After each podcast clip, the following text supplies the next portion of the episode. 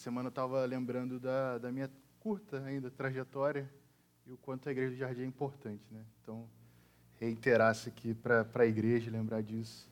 Ainda tem alguns anos de caminhada aí pela frente no seminário, outro tempo de licenciatura. Sabe que o caminho para se tornar pastor presbiteriano é longo, mas é um caminho muito abençoado, eu tenho certeza disso.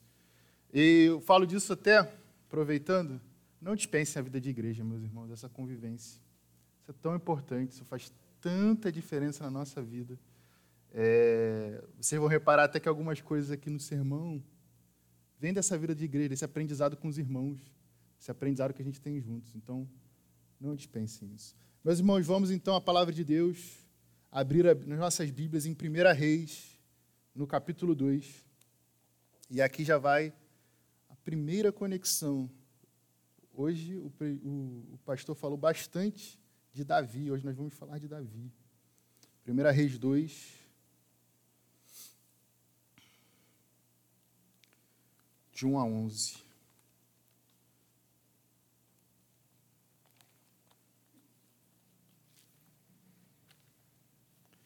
Aqui.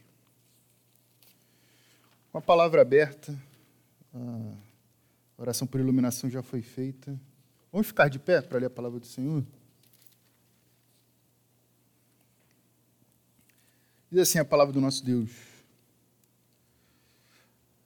Aproximando-se os dias da morte de Davi, deu ele ordens a Salomão, seu filho, dizendo: Eu vou pelo caminho de todos os mortais. Coragem, pois, e sê homem.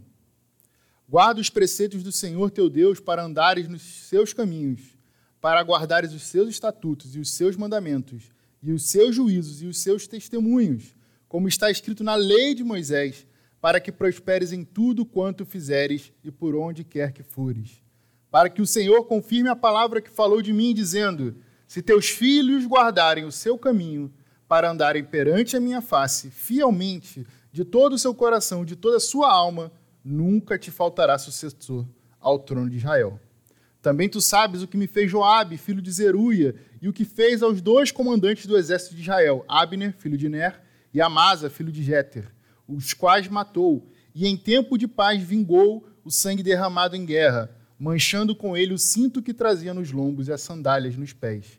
Faze, pois, segundo a tua sabedoria, e não permita que suas cães desçam à sepultura em paz. Porém, com os filhos de Barzilai, o Geleadita, usarás de benevolência, e estarão entre os que comem a tua mesa, porque assim se houveram comigo quando eu fugia por causa de teu irmão Absalão. Eis que também contigo está Simei, filho de Gera, filho de Benjamim, de Baurim, que me maldisse com dura maldição no dia em que ia a Manaim. Porém, ele saiu a encontrar-se comigo junto ao Jordão, e eu, pelo Senhor, lhe jurei dizendo que não mataria a espada. Mas agora não o tenhas por inculpável, pois é homem prudente, e bem saberás o que lhe hás de fazer para que as suas cães desçam à sepultura com sangue. Davi descansou com seus pais e foi sepultado na cidade de Davi. Foi o tempo em que Davi reinou sobre Israel, 40 anos sete anos em Hebron e em Jerusalém, 33. Assim diz a palavra de Deus, a igreja pode se assentar. Meus irmãos, hoje nós estamos relembrando do dia 11 de setembro, onde ocorreu um atentado gravíssimo nos Estados Unidos. E uma das coisas assim, que marcaram a época e ainda marcam hoje é que existem gravações das últimas palavras daquelas pessoas, existe registro daquelas últimas palavras que as pessoas falaram. E nós damos muito valor às últimas palavras que alguém diz. Isso porque quando alguém chega no fim da vida, certamente essa pessoa tem algo relevante para falar, ao olhar para trás e olhar para tudo que viveu. Um professor de ciência da computação, em 2006, de nome Rand Pausch, descobriu que tinha câncer no pâncreas. E para quem não sabe, o câncer no pâncreas é um câncer fulminante. Raramente as pessoas que têm câncer nessa região sobrevivem. Em 2007, ele infelizmente descobriu que a doença tinha dado metástase, ou seja, ela tinha se expandido, tinha afetado outros órgãos. Isso poderia ter sido uma péssima notícia para ele. Porém, esse foi um ponto de virada na sua vida ele decide então realizar todos os seus sonhos de infância. E não somente isso, como ele era professor, ele preparou uma aula. E não só preparou essa aula, como ele também lecionou. Ele deu essa aula no auditório da universidade que ele lecionava. E essa aula está disponível no YouTube, se você quiser assistir. Ela tem tanto legendada quanto dublada. Se você não quiser assistir, você pode ler o livro dele que se tornou, que tem um título, melhor dizendo, de A Lição Final. Nessa aula, ele não falou só sobre ciência da computação. Na verdade, ele não fala sobre ciência da computação. Ele fala de tudo que ele aprendeu na vida e tudo aquilo que ele queria deixar para aqueles que viriam em seguida. Assim como esse professor deixou ensinamentos àqueles que iam vir depois, Davi também fez com o rei que ia suceder ele, no caso, Salomão, seu filho. Salomão era um sucessor, um rei improvável. Primeiro porque ele era filho de Batseba, uma mulher com quem Davi contraiu um matrimônio após ter uma relação pecaminosa. Salomão tinha ainda 20 anos e haviam outros filhos de Davi mais velhos que ele, que seriam mais sábios teoricamente, poderiam assumir o trono. Quando Davi fica doente, cai de cama com uma febre que não passa, muitos cobiçaram o lugar de Salomão, o lugar que Davi ocupava, o seu trono. Inclusive Absalão, um de seus filhos, tenta armar um golpe. Um golpe para tentar usurpar o reinado de Davi. Absalão tinha algumas mágoas antigas com Davi, porque Davi de fato tinha agido mal quando uma de suas filhas for abusada e Absalão tinha um afeto muito grande por essa filha. Outro motivo por Salomão, para Salomão ser um dos sucessores, era que Davi tinha se comprometido com Batseba, sua esposa e mãe de Salomão, como está lá em 1 Reis, no capítulo 1, no versículo 30, que diz assim: Farei no dia de hoje como te jurei pelo Senhor Deus de Israel, dizendo: Teu filho Salomão reinará depois de mim e se assentará no meu trono em meu lugar.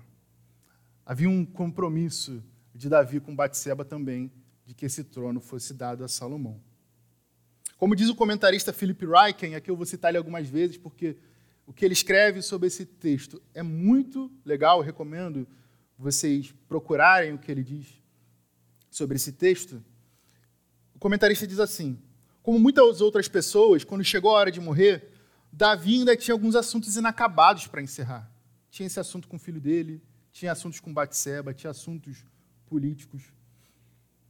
Assuntos que não conseguiria resolver por conta própria e que, portanto, se via forçado a deixar para Salomão. Por isso, Davi fala então de várias orientações, inclusive orientações políticas. São as orientações que nós lemos do versículo 5 ao versículo 9. Ele não faz isso sem deixar também algumas orientações espirituais que estão do versículo 2 ao versículo 4. Inclusive, quando a gente olha para essas orientações políticas, parece de uma frieza tamanha, porque Davi está prestes a morrer e ele fala algumas coisas fortes, algumas atitudes firmes que Salomão tem que tomar. Mas a gente precisa entender o contexto pelo qual Davi fala sobre aquelas decisões de vida e morte. Primeiro, Davi cita Joabe. Joabe tinha sido um comandante dos exércitos de Davi, porém ele estava usando os seus poderes de uma forma ímpia. Abner era um líder da tribo de Benjamim, que também estava descumprindo sua aliança com Davi e com isso entristecendo seu coração. E Amasa também estava seguindo o mesmo caminho. Davi também fala sobre Simei. Simei que era intimamente ligado a casa de Saul. E para quem conhece um pouco da história de Davi, sabe que Saul e Davi não se davam muito bem. Então, por isso, Simei guardava profundas mágoas com Davi. Frente a tudo isso, esse monte de, de assunto inacabado, Davi precisava agir como um estadista que ele era, mesmo estando de cama, mesmo estando doente. E por isso ele orienta seu filho a agir como o estadista que ele seria. Mas nenhuma orientação dessa veio antes dele orientar seu filho a respeito da base de tudo aquilo que ele estava falando, de tudo aquilo que ele fez como rei. Dos versículos 3 ao versículo 4, a gente vê Davi usando sete termos diferentes para descrever a palavra de Deus. Todos esses termos, inclusive, são retirados da própria palavra de Deus no livro de Deuteronômio. e cada um tem uma ênfase diferente. Como diz o comentarista, o Philip Reich, estatutos e mandamentos, essas duas palavras, são ordens mais gerais de Deus. Como os Dez Mandamentos, por exemplo. Regras e testemunhos, por outro lado, são casos mais específicos, como, por exemplo, quantas pessoas deveriam pagar por aquilo que roubam, como elas devem oferecer um sacrifício especial em um festival. Mas o principal ponto de Davi no uso de todos esses termos diferentes é que o seu filho deve viver segundo cada palavra que procede da boca de Deus. Dito tudo isso, meus irmãos, hoje eu quero falar com a igreja sobre as lições finais de Davi. Primeiramente, a lição que Davi deixa como estadista que ele era. Eu acredito que para a gente entender bem o que Davi ensinou para Salomão, seu filho, vale a, pena a gente começar, vale a pena a gente começar pelo fim e dar uma olhada em particular nos versículos finais que a gente leu.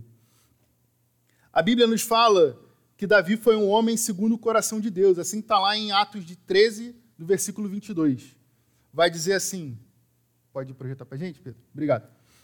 E tendo tirado a este, levantou-lhes o rei Davi, do qual também, dando testemunho, disse: Achei Davi, filho de Jessé, homem segundo o meu coração, que fará toda a minha vontade. Ou seja, Davi foram homens segundo o coração de Deus.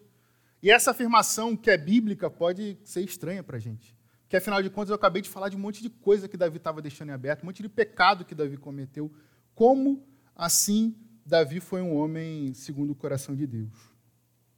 No aspecto político, Davi foi um homem muito respeitado.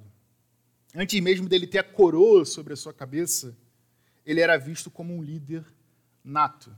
E lá em 1 Samuel, no versículo 18, no versículo 7, a gente vê um canto que as mulheres cantavam antes mesmo de Davi ser rei. E elas diziam assim: as mulheres se alegravam e cantando alternadamente diziam: Saul feriu os seus milhares, porém Davi os seus dez milhares. Davi já era reconhecido como um rei maior do que o rei daquela época, antes mesmo de ser coroado.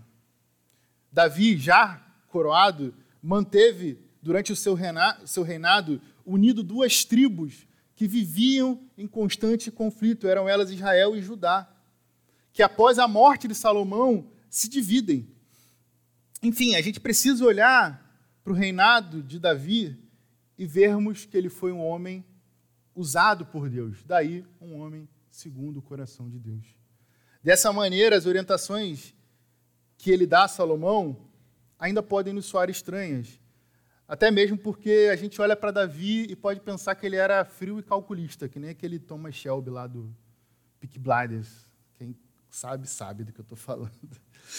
Por mais que a gente saiba que algumas atitudes que Davi falou para Salomão fossem erradas, a gente vê isso na história posterior, se a gente continuar lendo o livro, e vê como é que Salomão agiu com, com todas aquelas orientações, Davi não deixou de ensinar o que ele tinha que ensinar a Salomão. Ele está falando a Salomão que ele teria que tomar algumas decisões difíceis dali por diante. E algumas atitudes, inclusive, que deveriam beneficiar a todos e não somente a ele. Ele, deve, ele estava agora representando uma nação e todas as suas atitudes devem beneficiar a nação a qual ele representa. Davi estava ensinando que ser um bom governante, ser um bom estadista, não diz respeito a defender os seus interesses individuais. Era isso que Absalão, o seu irmão, aquele que estava tentando dar um golpe, estava fazendo. Ele estava pensando somente nele mesmo. Salomão, entretanto, não devia fazer como ele. Um bom governante, um bom estadista, deve dar continuidade às atividades de longo prazo que os seus antecessores iniciaram e não ignorar tudo que vem, sendo feito para buscar construir um nome para si. E eu uso essa expressão porque essa foi a expressão, construir um nome para si, que aqueles da Torre de Babel, do pecado, né, usado pela Bíblia para descrever o pecado daqueles da Torre de Babel, que pensaram somente nos seus próprios nomes e não na cidade que eles estavam incluídos.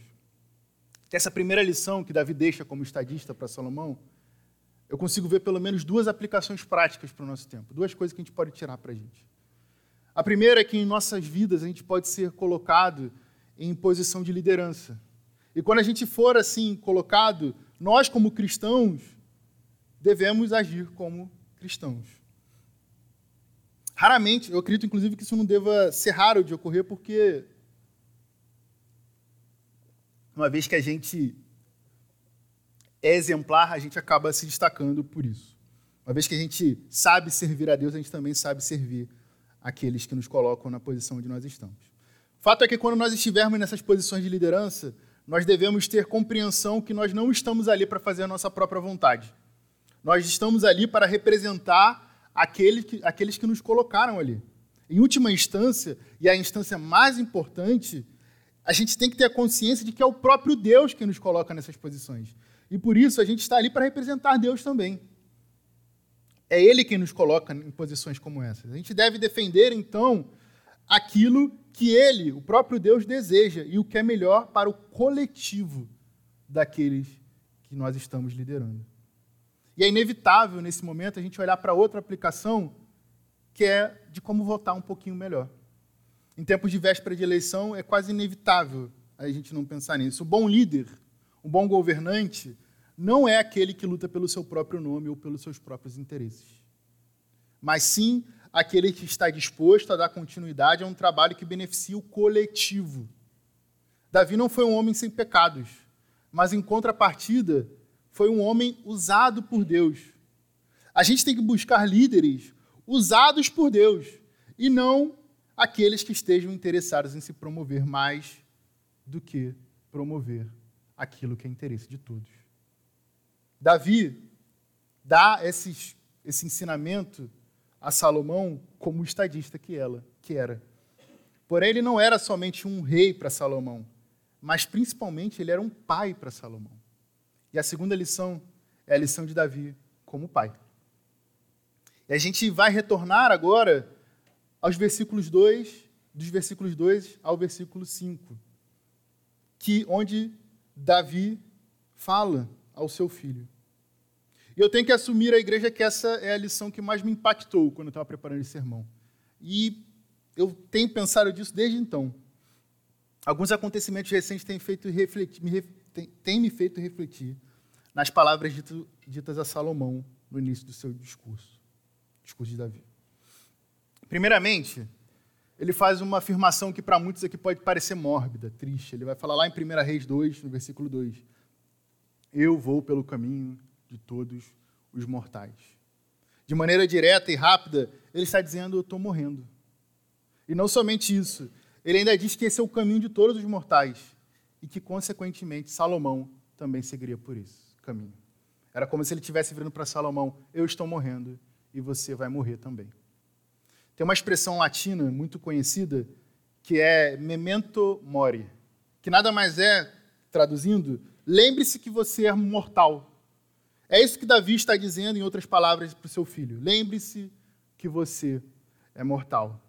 E tudo que ele ia dizer dali para frente, todas as decisões que ele ia falar que Salomão teria que tomar, passam por essa ideia. Ele está falando que as suas orientações políticas, que aquilo que ele deveria decidir era passageiro porque ele iria morrer. E essas palavras foram de tal forma impactantes para Salomão que muitos anos depois ele escreve lá no livro de Eclesiastes algo muito semelhante a isso. Lá em Eclesiastes 1, no versículo 4, ele diz: Geração vai e geração vem, mas a terra permanece para sempre. Davi, ao orientar Salomão, seu filho, ele não fala somente da morte. Ele não fala somente do fim, mas ele fala duas palavras também muito significativas. Lá em 1 Reis 2, 2, de novo, ele vai dizer assim: coragem, pois, e ser homem. Porém, a nova versão internacional, a NVI, faz uma tradução mais precisa das palavras que Davi disse ali no hebraico. Especificamente dessa palavra que a, a revista atualizada traduziu como coragem. Olha só como é que está lá na NVI. Eu vou ler tudo aqui, vocês podem acompanhar comigo. Estou para seguir o caminho de toda a terra. Por isso, seja forte e seja homem. Seja forte e seja homem. Quando Davi fala de força, nós não devemos pensar em força física. Ele não estava falando para Salomão que quando acabasse aquela conversa, Salomão tinha que sair, se matricular no crossfit, levantar, enfim. Ele estava falando de outro tipo de força. Quando Davi também fala que Salomão deveria ser homem, ele não estava falando que ele não deveria chorar, por exemplo.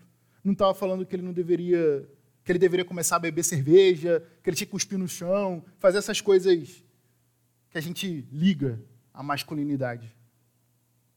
Na verdade, lá em 2 Samuel, no capítulo 15, no versículo 30, a gente lê um relato de Davi, onde Davi chora. A gente também olha, a gente olha para a história de Davi e vê quando Davi foi ungido como rei, ele era franzino. Não era, não tinha força física. Quando Davi fala de força para Salomão, ele está falando de firmeza. Reparem nas orientações que ele deu a Salomão sobre o reino. Salomão teria que tomar atitudes difíceis. Atitudes, inclusive, que muitos falariam que estavam erradas. Porém, atitudes que deveriam ser tomadas. Dessa forma, então, Salomão deveria ser forte naquilo que ele tinha que fazer. Salomão teria que ser o principal suporte para sua nação. E não somente para sua nação, mas também para sua família. Ele deveria ser um líder de verdade. Lá no Salmo 18, no versículo 39, esse eu não, não passei para o Pedro colocar, mas vocês podem ouvir aqui. Davi fala, que foi Davi que escreveu o Salmo 18, ele vai dizer o seguinte: Pois de força me cingiste. Quem cingiu Davi de força? Deus, para o combate. E me submeteste os que, levant, que se levantaram contra mim. A força de Davi era a força de Deus. Davi, então, define a masculinidade, o ser homem de uma maneira muito oposta, muito diferente com a qual alguns cristãos querem descrever. A masculinidade bíblica não é a masculinidade dos filmes dos anos 80, onde está o Arnold Schwarzenegger com uma metralhadora em cada mão, atirando, sem camisa. Não. A masculinidade que Davi nos ensina, que a palavra nos ensina, é a masculinidade de um homem fiel à palavra.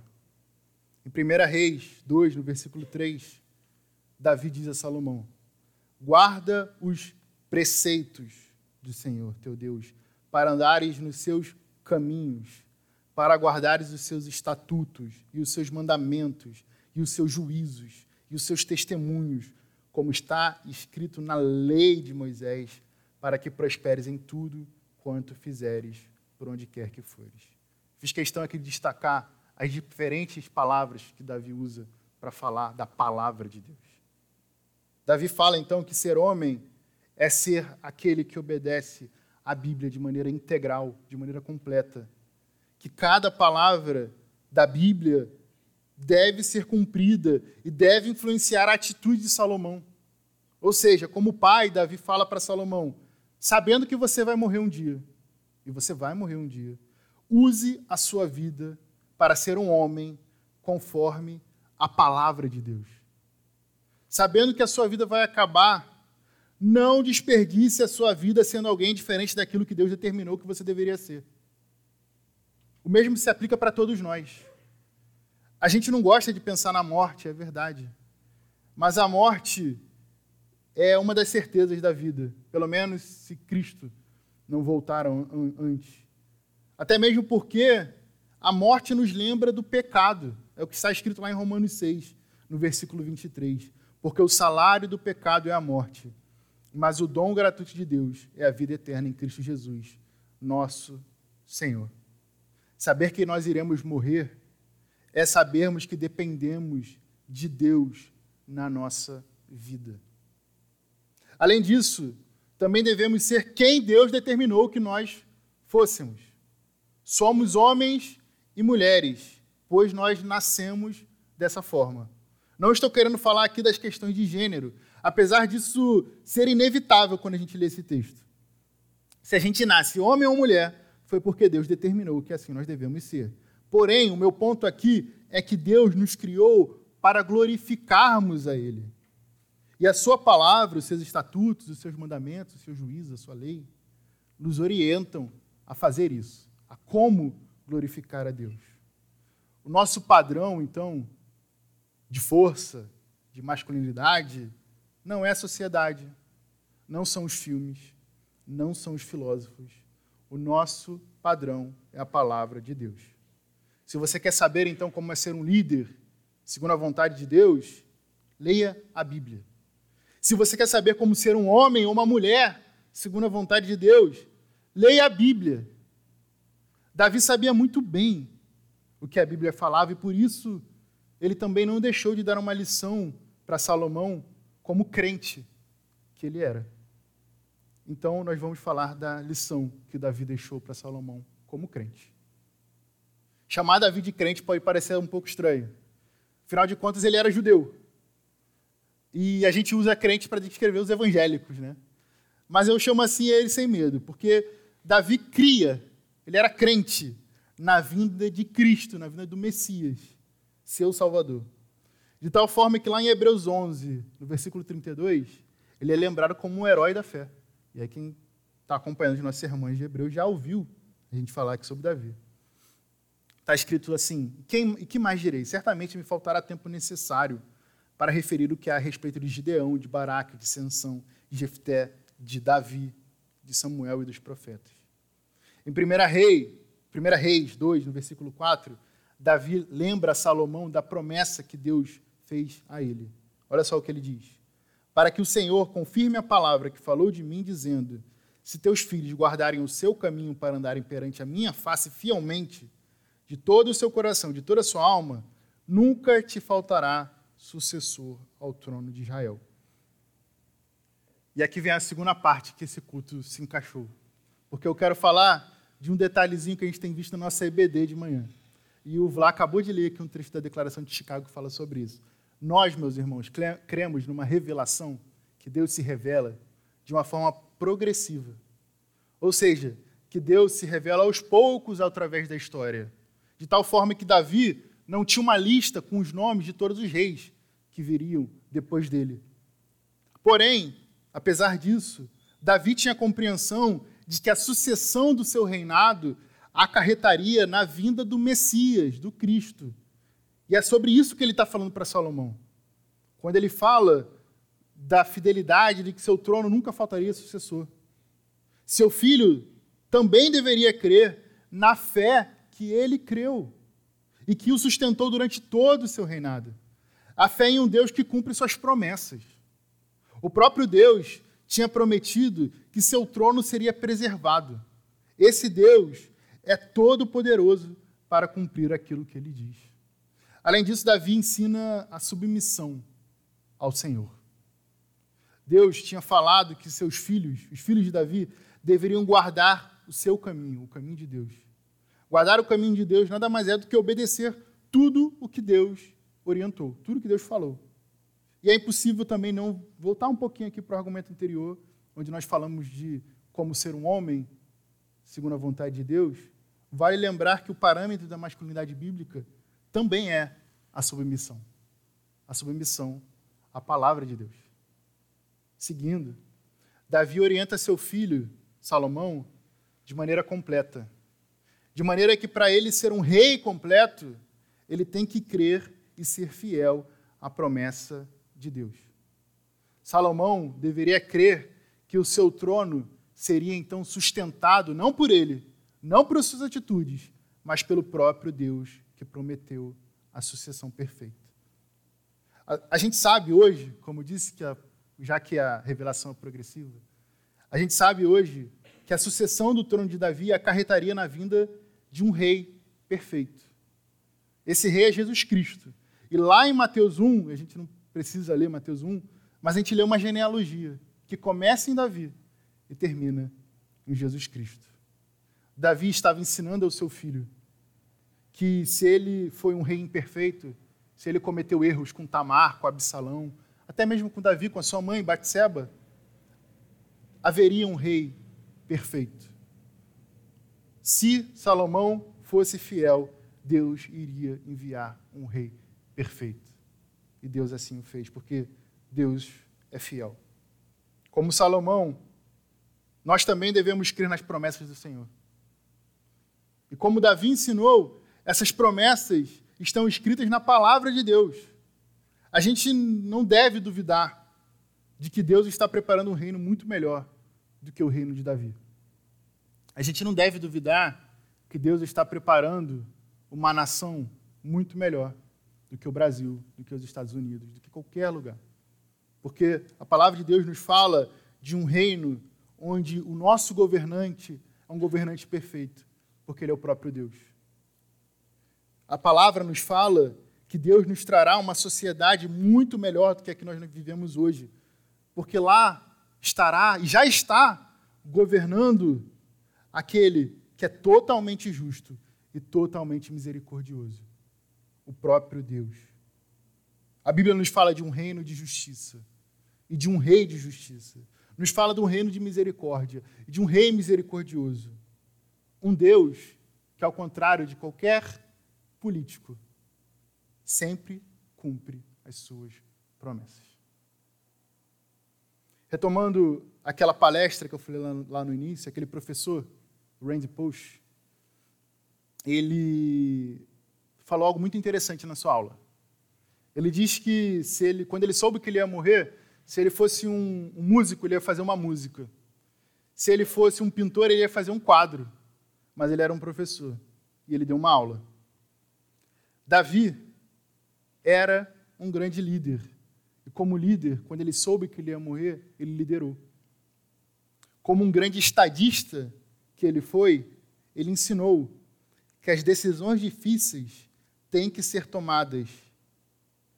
E às vezes, essas decisões são duras, mas são necessárias. Ele ensinou, como pai que ele era, que era necessário lembrar da morte, mas que também era necessário ser forte e ser homem, de que Salomão não deveria tentar escapar daquilo que Deus determinou que ele seria. E por fim, como crente, Davi ensinou que nós não devemos nunca esquecer da promessa de um Senhor que prometeu estar, estar assentado no trono de justiça e cumprir tudo aquilo que ele determinou. Que Deus assim nos abençoe. Eu gostaria de orar com a igreja mais uma vez. Deus meu, muito obrigado, Senhor, porque nós hoje temos acesso à tua palavra, aos teus estatutos, à tua lei, aos teus mandamentos. E hoje nós podemos ouvir as orientações que o Senhor colocou na boca de Davi a Salomão. E assim hoje nós também podemos ser orientados pela tua palavra, meu Pai. Eu te peço, meu Senhor, que o Senhor nos auxilie a cada dia sermos líderes segundo a vontade, a sua vontade, a sabermos que decisões, às vezes difíceis, precisam ser tomadas, mas que nós devemos nos sustentar naquilo que o Senhor nos diz e fazer o que é correto, meu Deus. Eu te peço também, meu Deus, que nós, tendo consciência de que o salário do pecado é a morte e que se teu filho não voltar antes, nosso caminho é encontrar com o Senhor na glória, a gente não desperdice a nossa vida, mas que a gente viva uma vida segundo o Senhor determinou para nós, para, nos, para nós glorificarmos a Ti, meu Pai que nós sejamos fortes, que nós sejamos corajosos, que nós sejamos homens e mulheres segundo a tua palavra e não diferente disso, nada diferente disso, Pai.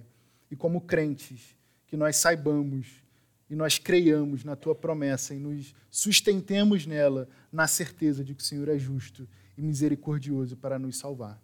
É que eu te peço e oro em nome de Jesus. Amém.